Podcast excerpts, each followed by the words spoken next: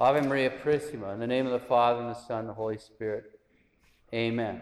Well, as we're coming up on Lent, one of the things you ought to think about is some kind of good Lent reading, to do something a little extra, especially if you're not in the habit of spiritual reading. And uh, there's plenty of things available. Father uh, Stefano Manelli, his books on, on Jesus, our Eucharistic love, his books on Our Lady, and so forth. The guy's, uh, you know, well, he isn't dead yet, so you can't say he's a saint, but he's a, he's a saintly, saintly priest. Uh, those, are, those are very good. Frank Sheed, he has a book, Theology for Beginners. It's weak on the part on creation, but you can really learn a lot about uh, theology there. St. Alphonsus is always great. You have readings on religiousbookshelf.com. There's readings for every day in the year according to the calendar. So that's, that's free for anybody that has a, a computer or a phone. Uh, religiousbookshelf.com on St. Alphonsus. So all those things are available. St. Cyril of Alexandria, bishop and doctor of the church, born in the late 4th century, died in 444 the thing that we'd say the most notable today to talk about has to do with the Council of Ephesus and his fighting of Nestorianism.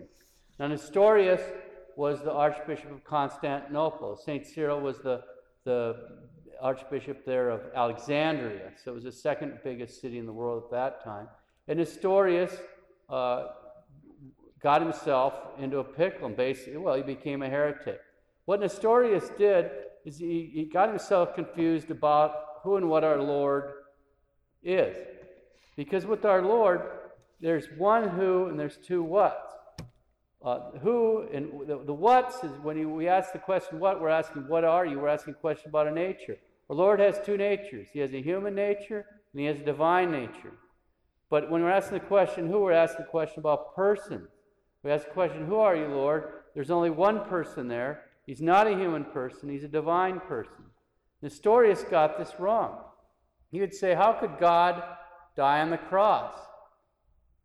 And if you don't know, don't think about it carefully, you don't know right the answer, you can get pretty confused. You can say, Well, God can't die, isn't that obvious?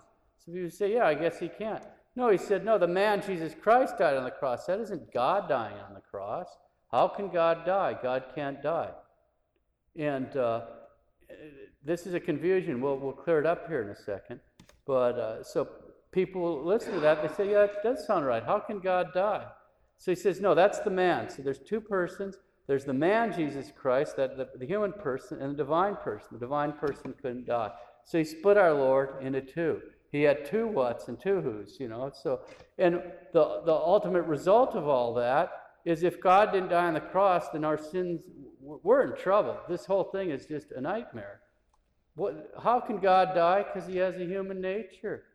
He has a body and a soul, and on the cross, his soul left his body. He breathed forth his spirit. That's what death is. It doesn't mean you go out of existence. And who died? God the Son died. That's who that is.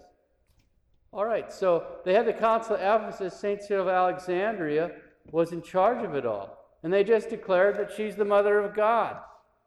Because he can play the game at the other end of the court, so to speak. If she's the mother of God, then who's that laying in the manger? That's God. Who was born of the Virgin Mary? That's God. So who died? That's God. He's the same person, beginning to end. She's the mother of God, Theotokos, and that's what they declared. So Council Ephesus is against uh, Nestorius, said, no, she's the mother of God.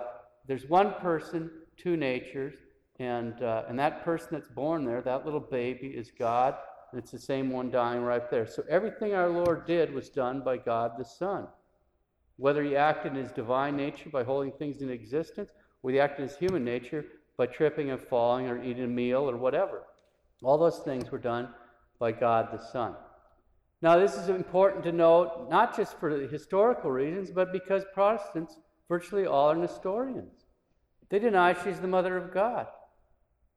But if she's not the mother of God, if she's the mother of some human person, then that's not God dying on the cross. And our whole religion is in vain.